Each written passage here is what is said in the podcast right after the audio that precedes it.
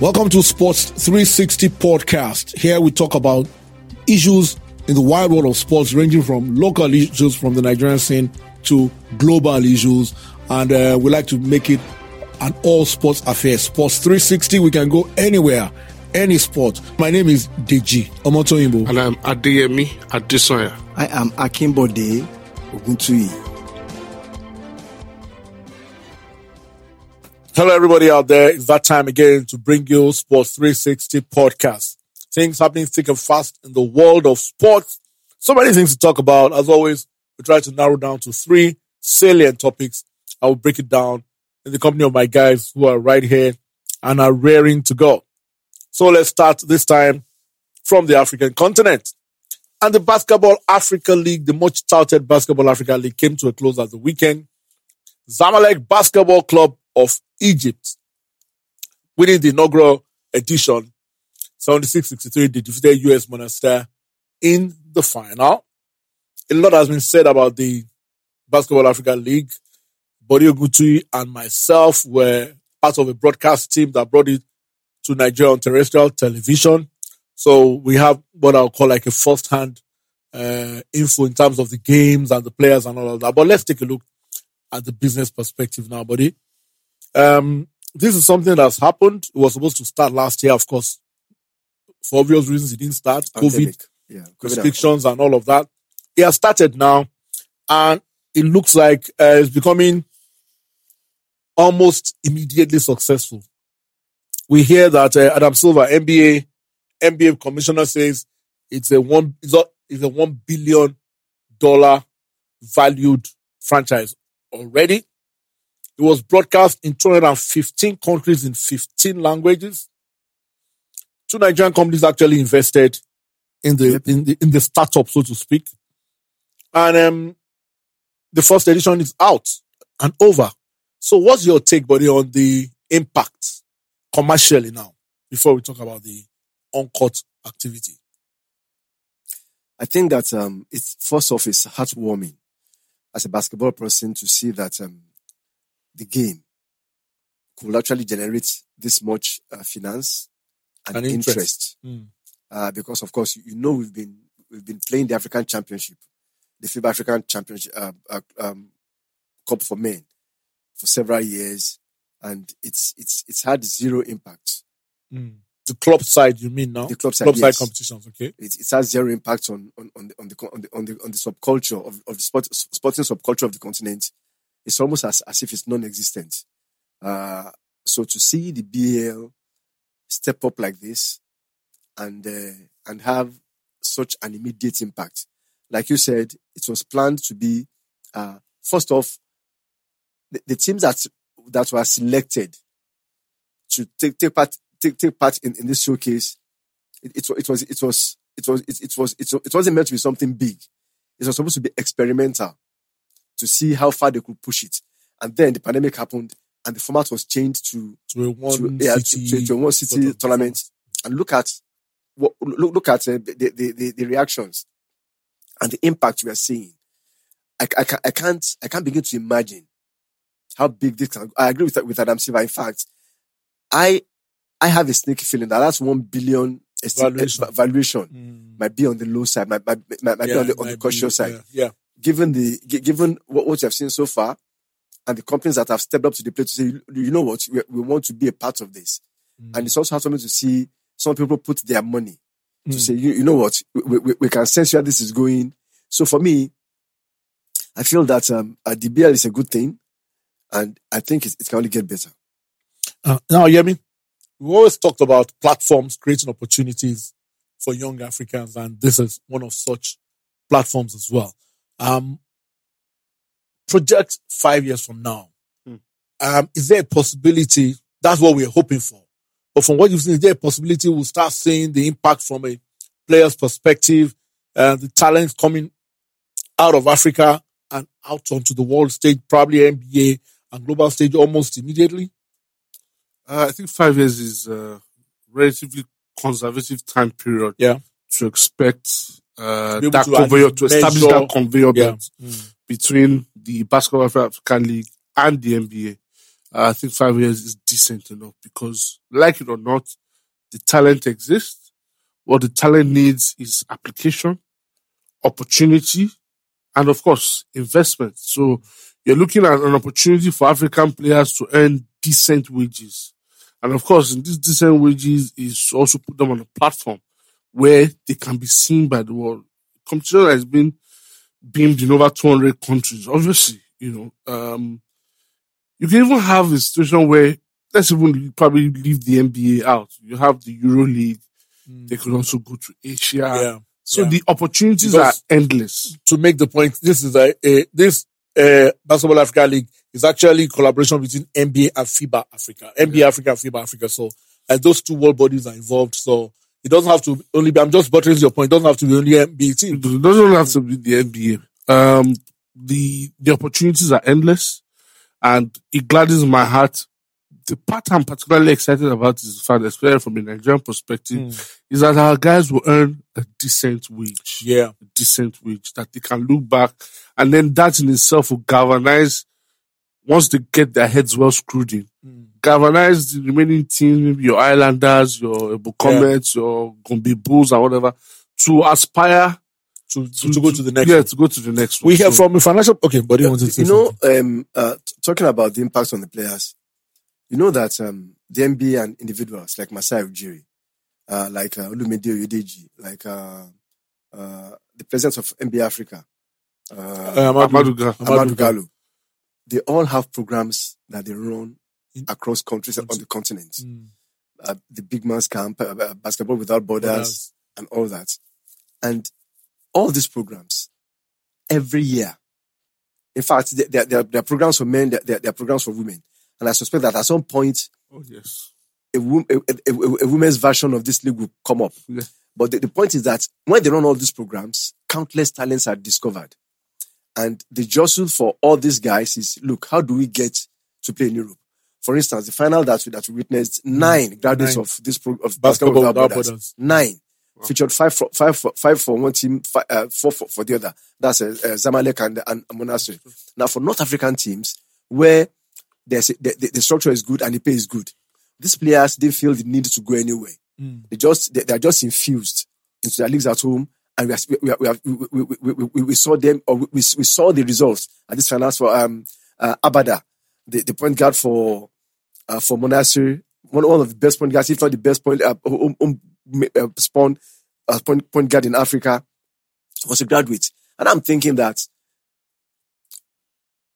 these talents, instead of them scrambling to get away from Africa to other places, with this league now, there's something they can aspire to. There's something they can look forward to doing. And for me, that's and like you said, look, those that can't get into the BAL, or those that, so some will start in the BAL and migrate to other parts of the world, as you have seen, as we have seen them doing football. It's an outlet. It is. It's a huge outlet. Yeah. Now, these guys, they don't have to think of going anywhere, knowing that there's something to shoot for. So they're going to these camps, not with the intent of running, but looking for a chance to get into them. And another thing, Deji, before the tip-off of this season, a combine was held in New York. A combine is a place where teams, where talents are, they meet, and they showcase what they can do, and teams select players they feel can work on their roster. I'm looking towards the time when the combine will be held in Lagos, in Johannesburg, in Accra, in Cairo, and African talents will converge for this league. So for me, the possibilities are just at this moment just endless. I think another lesson is that it also should teach the guys running our basketball that this is a huge opportunity to attract investment into our local basketball. Now, what that means is, yes, we know some of the teams, majority of the teams are state-owned, but they should change their direction. There should be a shift in commercializing. Especially when we realize that 2 Nigerian companies have invested in this from the get-go. 2 Nigerian companies, they have two of their top men are on the board of this league. And it just goes to understand that when you show value propositions, like we always say here. There's 215 countries. It's in 215 countries. So imagine... in 15 different languages. Yes. So imagine that business reach that you've gotten. So that's that. So for the bar, it's an easy sell for them to get corporate companies to throw money at them. No, it's even easy, because look, you have the backing of the NBA. The NBA is look at what the NBA have done with the playoffs and regular season.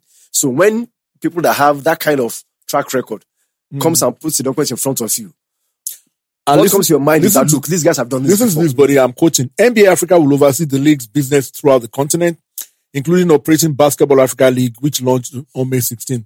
The entity will establish corporate partnerships, expand content and media rights, and provide support for local governments seeking to build new basketball arenas. The NBA envisions basketball being a top sport throughout Africa in 10 years. That's a totally new, brand new ecosystem of sports that you're talking about here. Building, across players, media, everything. It's very interesting.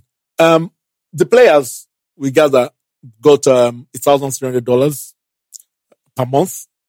Well, they didn't, it was going on for 3 months, but I think at the end of the day, it probably ended up like 6 weeks. So if we extrapolate that, maybe each player would have gotten maybe like $2,000, which, hey, is a decent amount of money for the amount of time you did that work. Yeah. And, of course, the foreign players, the diaspora players probably get more. Yeah. You know, and, but like what they said, it's an ecosystem being created. What this also does, as we focus on the local basketball communities now, the countries, is that everybody, wants to be here. Yeah. Rivers Hoopers went. We'll talk about Rivers Hoopers in a bit, but Rivers Hoopers represented Nigeria. But the Gombe Bulls, the other teams will be looking at it like, hey, I want to be there next year. Yeah. So that increases competition. When competition is increased, the talent pool that will emerge will be top talent. And who knows what you can get from there. There's a lot that can be gotten from there. That's why I said there needs to be a paradigm shift now. Yeah. It's not business as usual anymore. Absolutely. But it's now business. It's not business as usual, but it's now business. Proper business. Yeah. Proper business. It's time to look at the model that we run today, throw it in the trash can and say, look, whatever name we decide to call our league, it has to be a business. It has to run on a sensible, structured model that is engineered to be profitable, commercially viable for all involved. And I'm saying this because knowing our people, when they constitute this, whatever legal, they'll put those administrators there again. Look. And then we'll be having this conversation down the line. I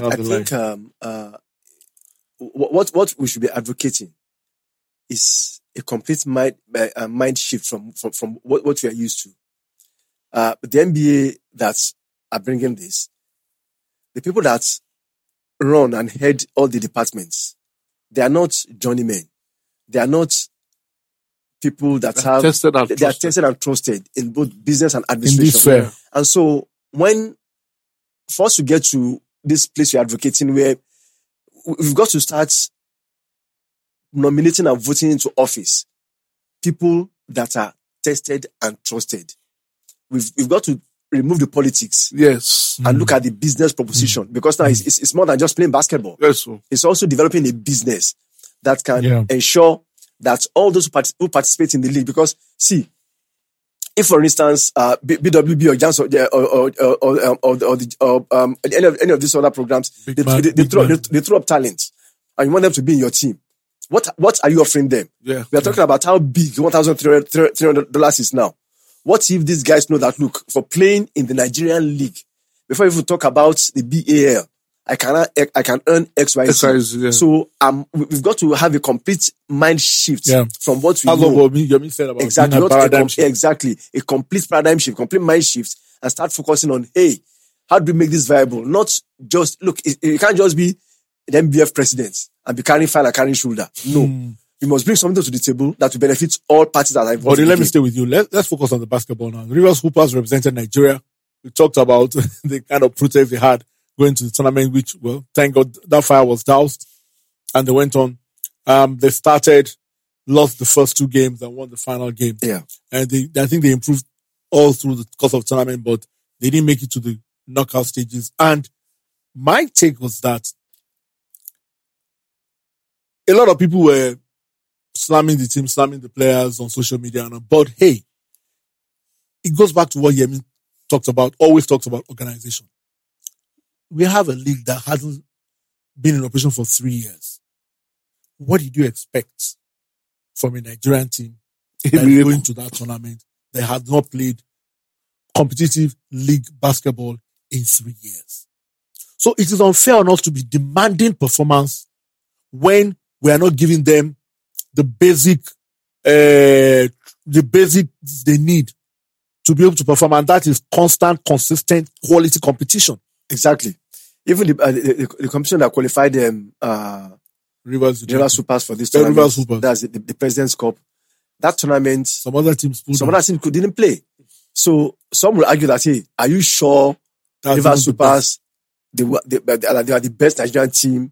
That question will always be there. Yeah. But hey, that team chose not to participate. So going forward now, like you mentioned, Gombe Bulls, they are the ones that are involved. Going forward, we've got to ensure that any tournament we hold will all inclusive, and it's so we best can team. Exactly, so we can get our best teams to participate. So the best team gets to go.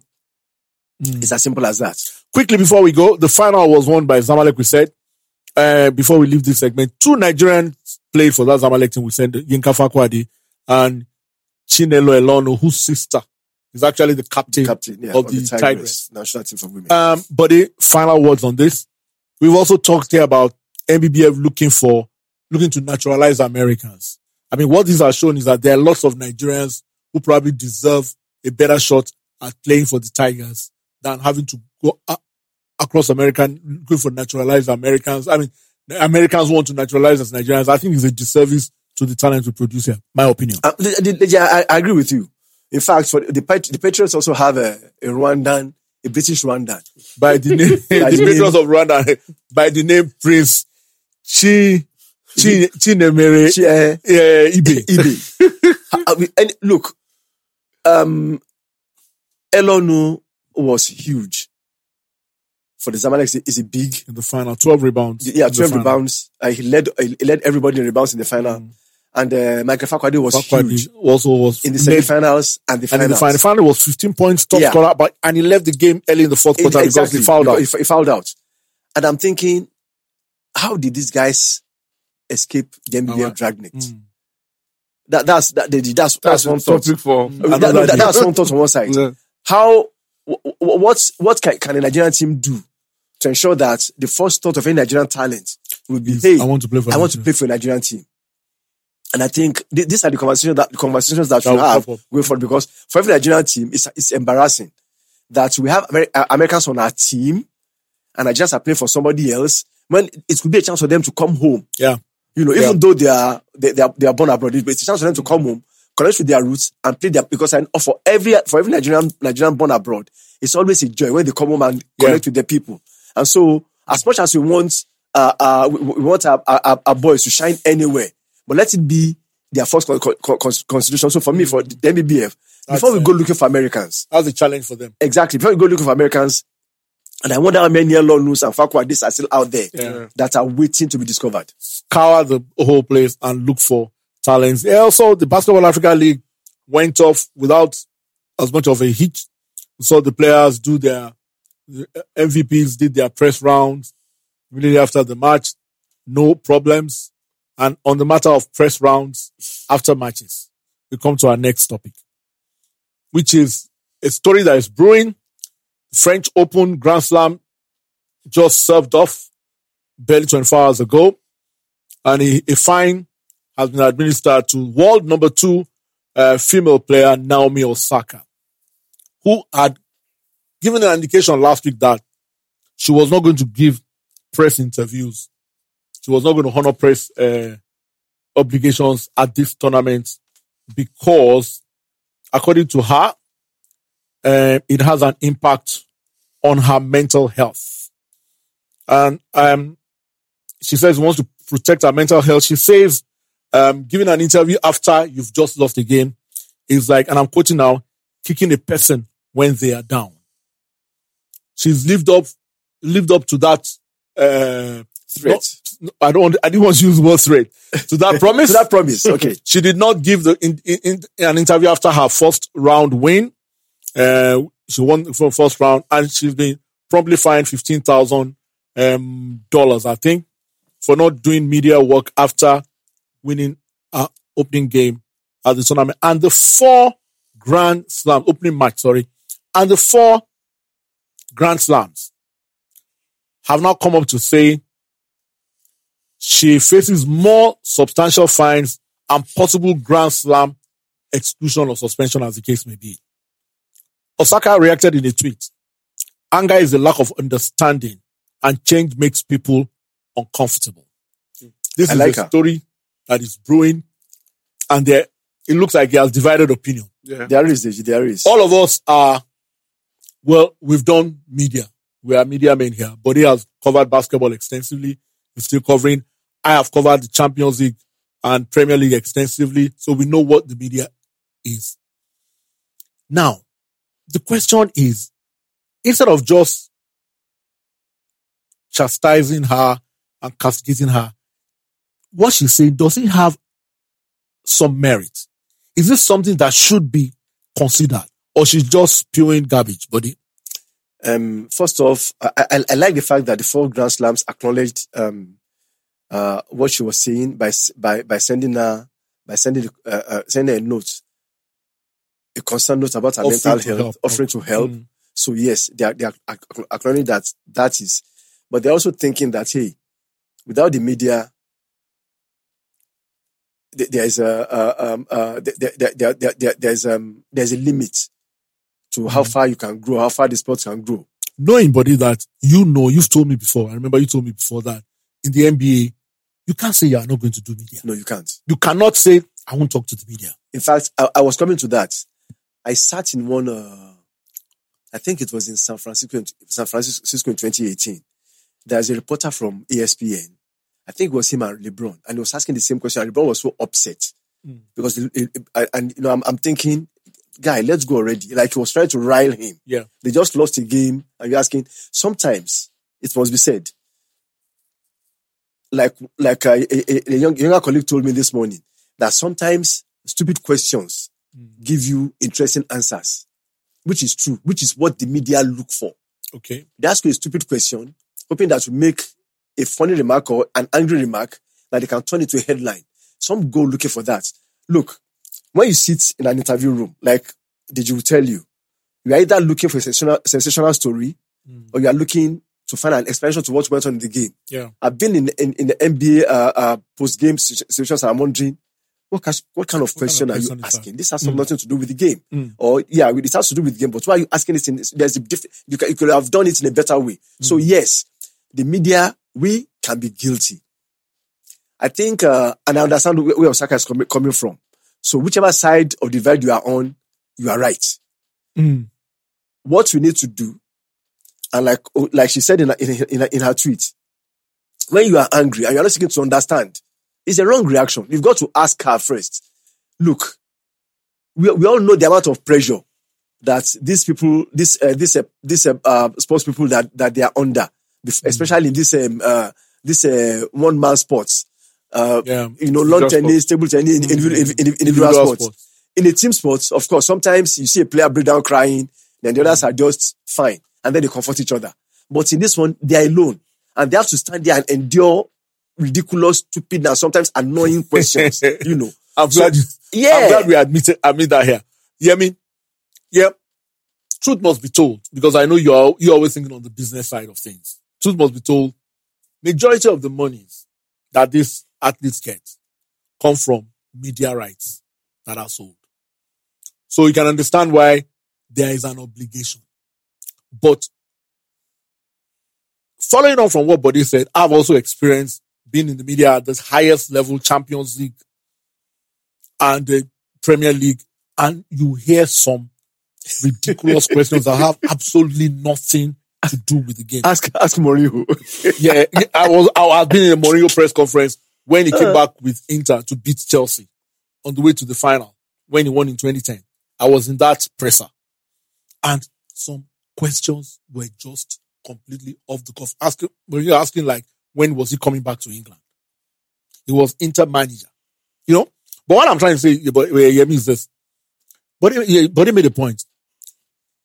Is there a case for saying, okay, media, you have every right, but can you restrict your questions to either the match that has been played or the competition that has been played, and nothing personal, nothing beyond? No. Should the media have boundaries? Because right now the media don't have boundaries. They can come to a press conference and ask a player, I heard you're having relationship problems with your husband, which is totally not relevant. So is it that the media have too much freedom and they need to be curtailed to face the immediate, or should I say the immediately relevant? Because I've seen managers say, if you're not ready to ask me questions about this match, I'm out of here. Restrict your questions to this match. So is there a case for saying maybe the media should be controlled a little bit in terms of questions that they ask? At the moment, the media has a carte blanche, blank check to do as it deems fit. But I think that if you are looking to put up boundaries, you are looking to muscle the media. You're trying to shut the media up. And I don't think that is right, because for a player like Naomi Osaka, it is the media that somewhat made her. She, at a point, became a media darling for the progress that she's made, potentially knocking Serena off her perch, so we need to tread cautiously. Yes, I think that at some point we may need to have that conversation that, look, as people in the media, we need to be a little bit more sensitive. But where I kind of falter is that these conversations about mental health, did she take it up with the authorities and have a conversation about it, saying that, look, I have issues with when games are lost, and then some of the questions that come up. I think it's a bit selfish from our perspective, looking to run away from the media spotlight that more or less made her. And for the media, yes, there's a bit of responsibility that should guide the work that the media does. But still, the media are in the business of making headlines. They're in the business of selling their paper, their getting clicks, or they're improving their audience on that TV, radio, and what have you, or podcasts, what have you. Should that give media, like I said, a carte blanche to go anywhere? Because I've always, as a reporter, I've always had a problem with, at a press conference, after a match or after an event, after a tournament, people coming up with personal questions that have absolutely nothing to do with the game. I personally have a problem with that. So should the media have that? Okay, I can ask you, what food did you eat this morning? Or, quote and unquote, why did you break up with your boyfriend last night when you've just lost the game? You know what? I think over the years, because the media, this is a conversation that I think we should have had a long time ago. There are some press conferences that I've been to that I've said, look, you know what? Restrict the questions to this event. They make the announcement and they pre-make the announcement before you start asking questions. But we have come to expect that, look, that's this what they do for a living. They should be used to it. Yeah, but they should be used to it. My alternative take is that the athlete himself, there's something you call read room. When you walk into the post-game conference, the presser, read the room, read the mood in the room.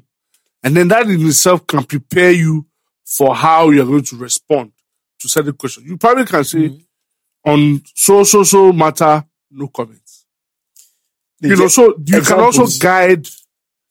I think it was on the way to the Nations Cup in Senegal when Yeleke was trying to speak to Lise on camera, and he said, bros, do you remember that incident? I remember that incident. I said, bros, leave me. Sometimes the players react that way. I've always been in a post-game room where LeBron entered. Somebody asked one question, I just got up, packed his bags, and left. And I've been in a room where I think it was James Harden and it was CP3 when they were in Houston. They restricted themselves to monosyllables. Yes, no comment. No, let's say this.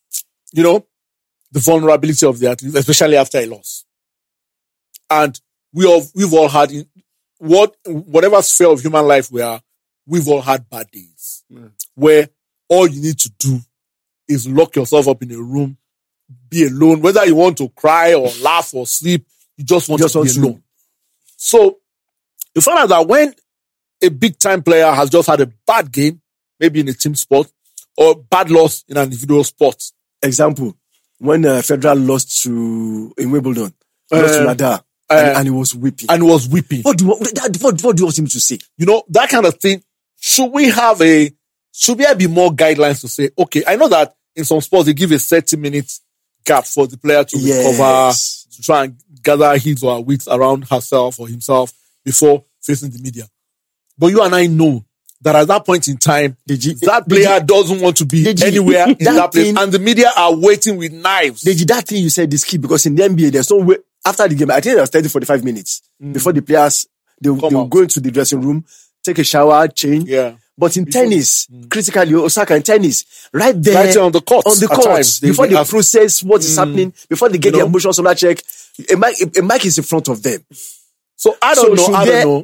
Look, I think maybe the WTA should look in that direction. Let the players, to find a middle ground. Let the players have a moment.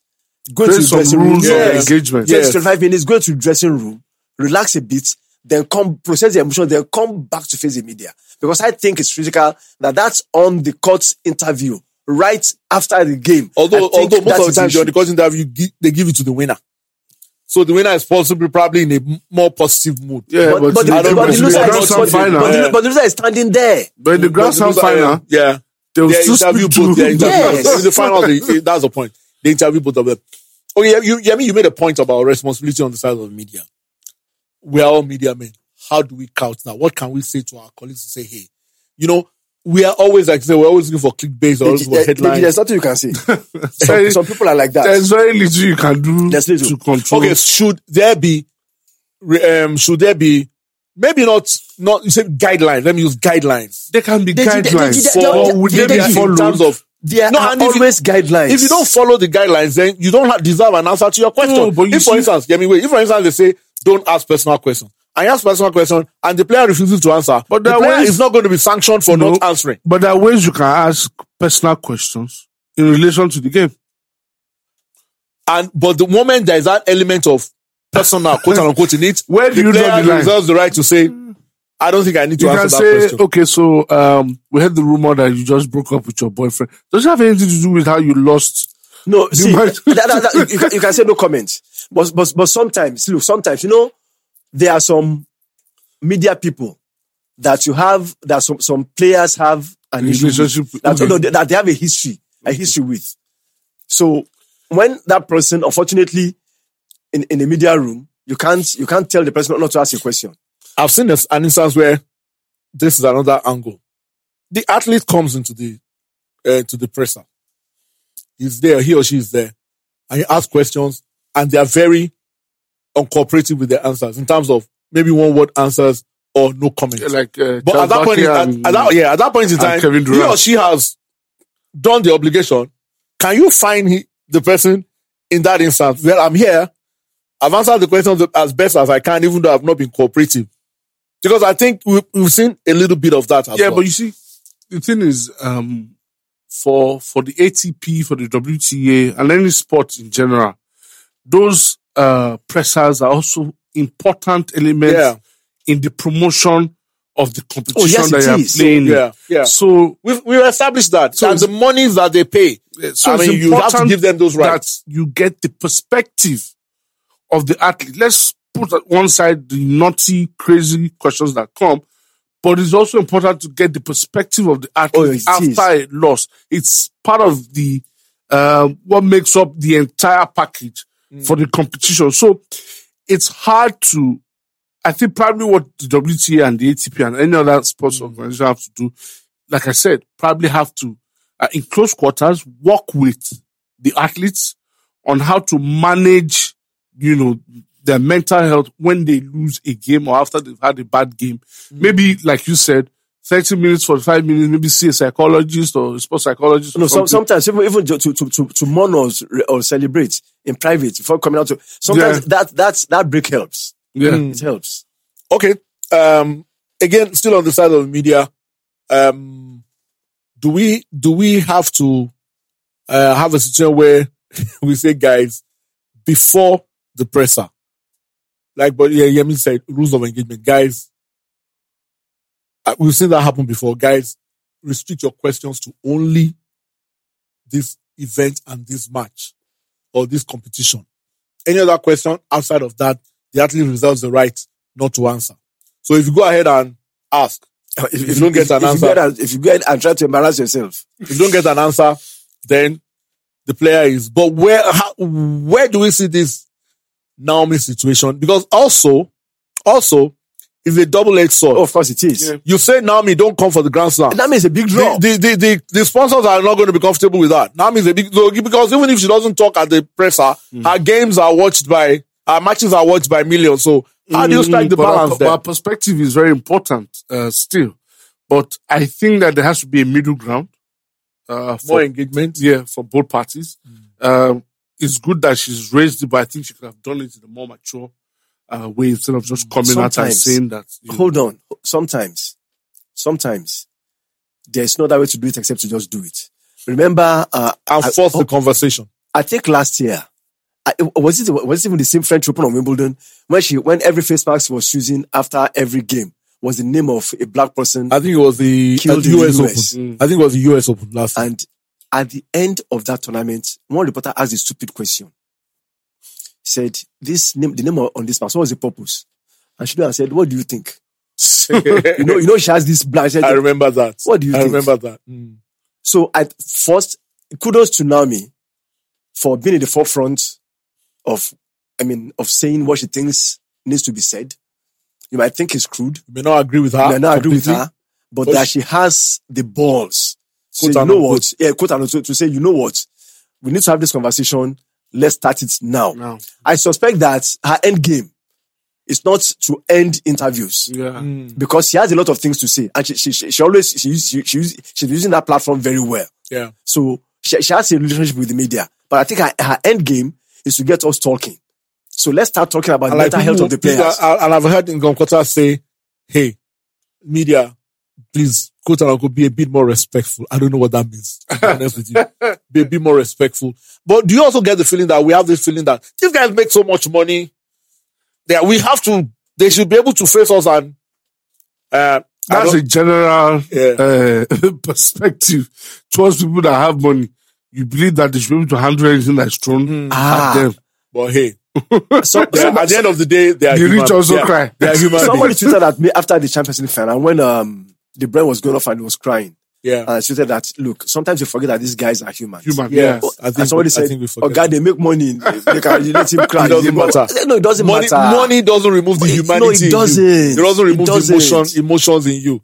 And we are just as emotional as the next person. So, definitely, one man who has been facing a lot of questions, a lot of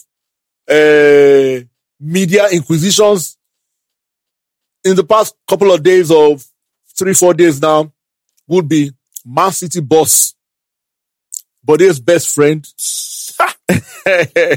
Pep Guardiola, after Man City lost the Champions League final to Chelsea. Now, we're taking this not from a perspective of Guardiola per se, but from the perspective of Guardiola's quote-unquote influence in world football in terms of evolution of football tactics and the way football is being played. Yemi, let me start with you. Champions League final, Man City against Chelsea.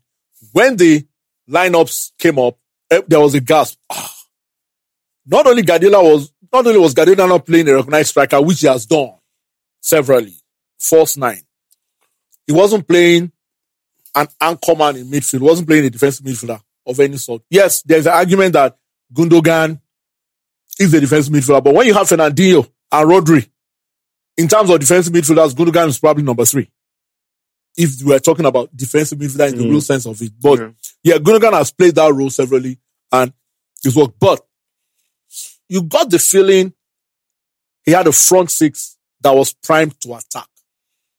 And you got the feeling the quality that Chelsea possessed in terms of how they can play, how they can hold the ball, how they can transit as well, he was a bit vulnerable. And I think the first half showed that. And the first half was when Chelsea scored the only goal of the game. He tried to turn it around in the second half, brought on a striker, brought on Fernandinho at the end of the day. And then I think the moment De Bruyne went off injured, he kind of took knocked the stuffings out of the team, and they never fully recovered and never equalized, and they lost the game. In fact, Pulisic should have made it 2-0. So, a lot of people have said Guardiola overthinks. But that's not taken away from Chelsea's superb performance on the night. They got their own tactics spot on. So, what's your take? Okay, so I've said before that Gundogan has occupied that anchor man role several times under Guardiola, and he's played exemplarily well. Now, in two previous meetings with Chelsea, he's played with a defensive midfielder, he's played with an attack with a striker, and they still lost. He's tweaked it a bit, they lost.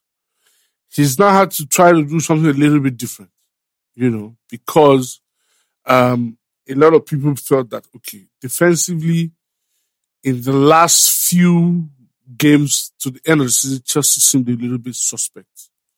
And there were potential gaps that could be exploited.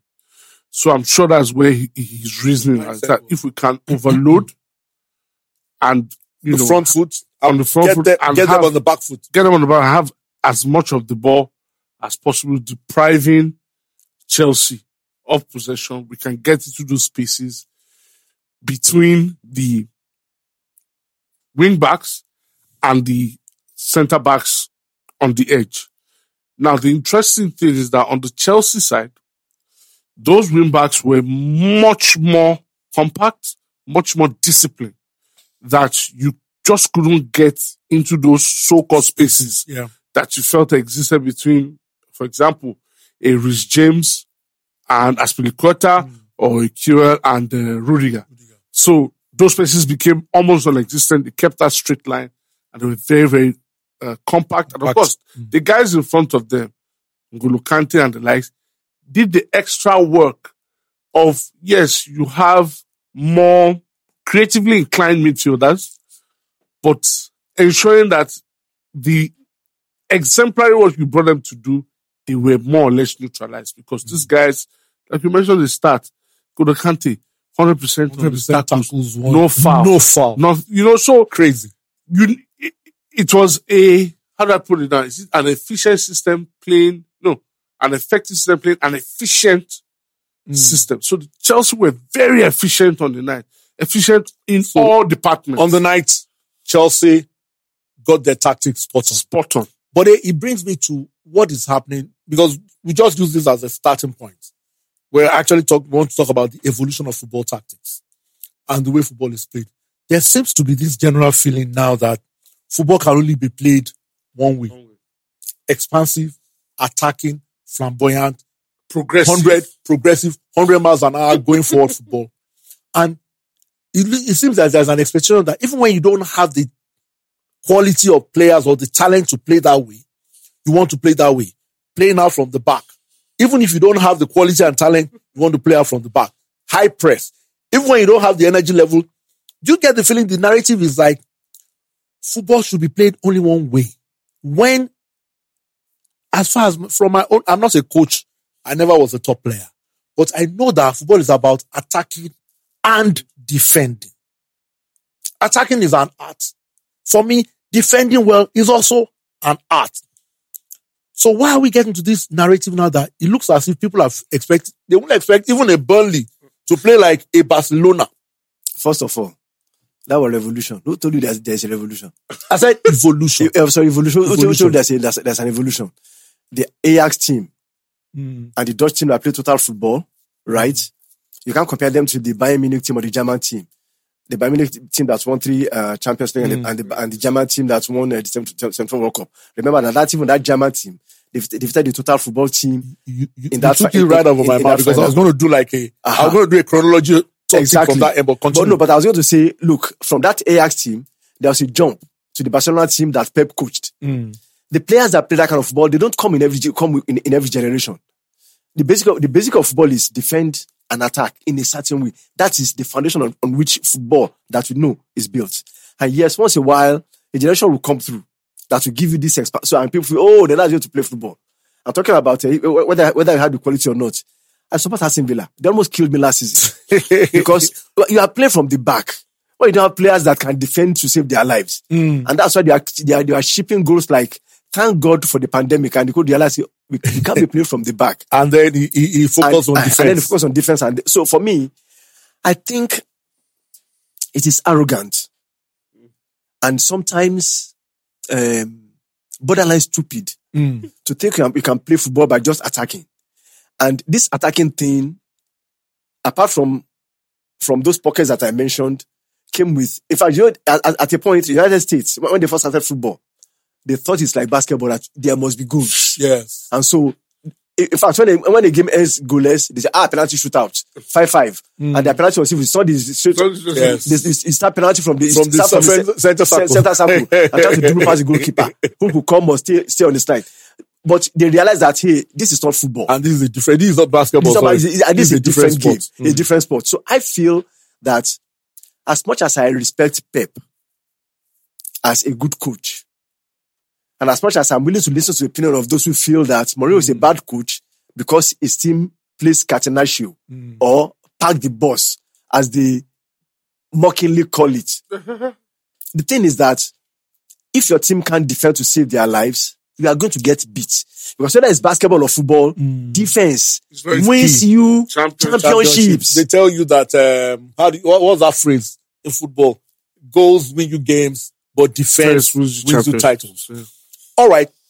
Now, Yemi, we are not maligning Guardiola. Guardiola is just a microcosm of this conversation. What's happening. So, Guardiola decides to play his own way, plays him his own way. Although, I'll get in a bit to what I think he did at Barcelona that's influenced world football. But let's go back in history and look at the Brazil team of 1970. Little or no attention to defense. Because they had so much going on. They had everybody that was really good on the ball. I'm sorry if you were not born in that time. I wasn't born there, but at least I've seen the tapes. And then because they dominated. I think, I'm trying to say, talk about football evolution. It got to a point where everybody else realized these Brazilian teams are so fantastic going forward. In fact, Brazil never used to produce good defenders or good goalkeepers. True. Because it was all about attacking and scoring goals, and they were breaking everybody down. Until 82. Until 82. I was coming to when it got undone. And 82.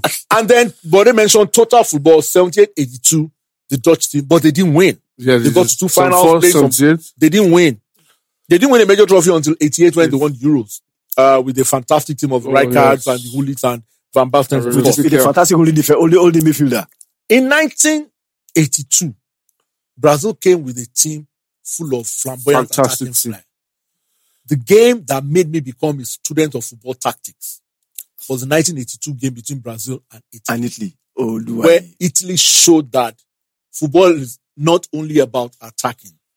They had a solid defense, but they had probably one of the best strikers in the world. One of the best finishers. In there, defended well, took their chances when they came, knocked Brazil out. Italy, in that competition, defeated Argentina and Brazil back to back. And of course, they went on to win. And at that point in time, catenaccio was adored. Yep. People will say the Italians will score a goal and throw out the, and lock out, and throw the keys. You know? So where do we get to this point where a defensive team is maligned and abused and practically told, but they mentioned Mourinho.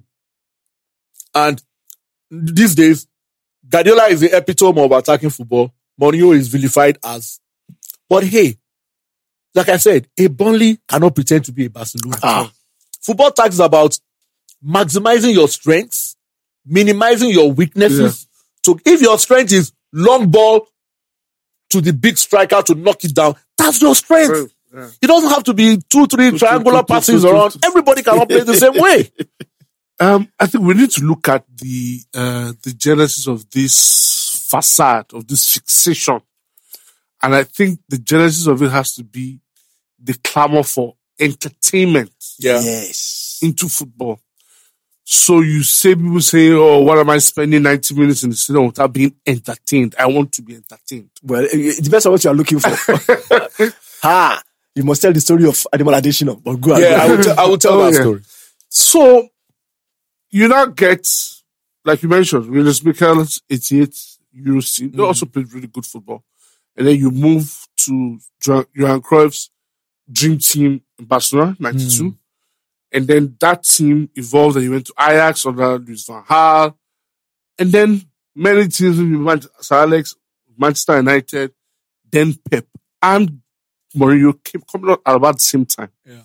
Why? One believed in the use of the ball and the other believed in annihilating the ball. So a lot of people felt, I love watching this. This is entertaining. And then they tell you that Guardiola implements his defensive tactic in terms of how they press. Of course, that Barcelona team, once they lose the ball, 6 seconds, they have to get it back. So that's where the fixation comes in. However, forgetting that you can't have a team without setting up every aspect of every facet of the game. So if you are building your team, most people build the team from the back. Yeah. Have a good commanding goalkeeper, a good back four or back three. Yep. You know, depending on which formation you go for. Then a midfield that is either hardworking, industrious, or at least has one creative, inspirational, midfielder. Then maybe if you are playing the 4-4-2, have two very good wingers. And then if you are playing the 4-4-2, you need to have two different types of strikers. You can't have the same type of strikers. Big and small. Big and small. You can go to your Kevin Phillips and Nigel Quinn. Yeah. You know, those little and large. Yeah, little and large. So, of course, as the world evolved from 4-4-2, 3-5-2. Then you went to 4-3-3. You have your inverted wingers. The guy left-footed on the right, the guy right-footed on the left. Everything boils down to wanting to be entertained. That inverted winger brings me to that 82 Italian team. That's the first time I saw it. Bruno Conti. Oh, my word. Bruno Conti. So they had Bruno Conti and they had Paolo Rossi. And Bruno Conti was the outlet. You know, even the Brazil, when they realized they lost in 82, they lost in 86, they lost in 90. This was actually quite terrible. Yeah, they lost in 1990 to Argentina, a soccer punch goal by Maradona. By the time it got to 94, Brazil were solid defensively. They had a Dunga. That was maybe the best defensive midfielder of his generation as captain of the team. That a lot of people don't talk about that Brazil 94 team is the removal of Rai as captain for Dunga. During the competition. I think a lot of people don't talk about that. And I think his effect, the command that Dunga had in that team. Yeah. Everybody talks about Bebeto and Romario. Don't let me forget. Let me tell you the story that Bode said I should tell you. That's about being entertained. That's the story I will tell you. This is local football now. You know, when I used to play a bit of football in the university and all of that, and I used to watch a lot of football as well. There was this player for Shooting Stars that time. His name was Ademola Adesina. He played for the Super Eagles a lot of times. A lot of people, football fans would know him. You know, but I had this feeling like, I used to tell my football coach then that this guy knows how to play ball. Which is this guy they play? How this guy they make team? It's not glamorous. It's not glamorous. It's ungainly. This was one of the first instances I had about knowing how to watch a football game and knowing tactics. My coach said, I got smiled and said, Deji, if that guy is not in that team, you will see the impact. He said, you know what you should do? He said, the next time I go to watch Shooting Stars, I should focus on him alone. I shouldn't watch the match. I should focus on him, just watch his movement, what he's doing and all of that. You hear me? I was a believer within 10, 15 minutes of that game. The guy was breaking up. That's when I knew a defensive midfielder. This was in the early 80s. The guy broke up every single attack. Every corner kick into the box was one that headed it. And then he was one that was initiating attacks. Incidentally, that game, I think he went off injured. And Shooting Stars lost. The moment he went out of the pitch, I think Shooting Stars lost 2-0. I can't remember who they were playing. So, you see, every aspect of the game of a football team is important. And if you know what to look for, it's entertaining. If you know what to look for, it's entertaining. Remember Garbalawa? Yes. Chindra. Every Super Eagles coach will pick him first. What is your name? Garbalawa. Don't go too far. Mikel Obi. Oh, yeah. Every single Chelsea coach, everybody, they never drop Mikel. Because that component of a team was very important. You know? So, I think we should just get to a point where, look, let teams play the way that they are. I think we shouldn't get caught up in this. You must be entertaining. And look, no, for some teams, entertainment or trophy, what do you want? What's the choice? Like Mourinho said, you can, if you like, carry after you have 80% possession, take the ball home. Give me the ball. You know what? You see, I also think, you know, because we live in a agenda-filled world today. Yes. So everybody comes for Mourinho and says, oh, he's this, he's that. But do you notice that in this same period, Diego Simeone has just been crowned champion of Spain? How is he any different from Mourinho? But do you notice that nobody is saying that anti-football has just won La Liga? That's what we never use, anti-football, whatever that means. Has just won La Liga. I don't know. There's nothing like anti-football, I'm sorry. But that's what they say. It's a narrative. And note that the same Simeone, at a point, they said he's come full circle.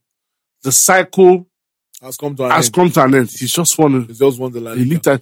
Playing 4-4-2, by the way. Yes. 4-4-2 is supposedly outdated. You know, we saw Everton in the Premier League last season revert to 4-4-2 when their former striker, the big man, took over. Yeah, and it worked for them.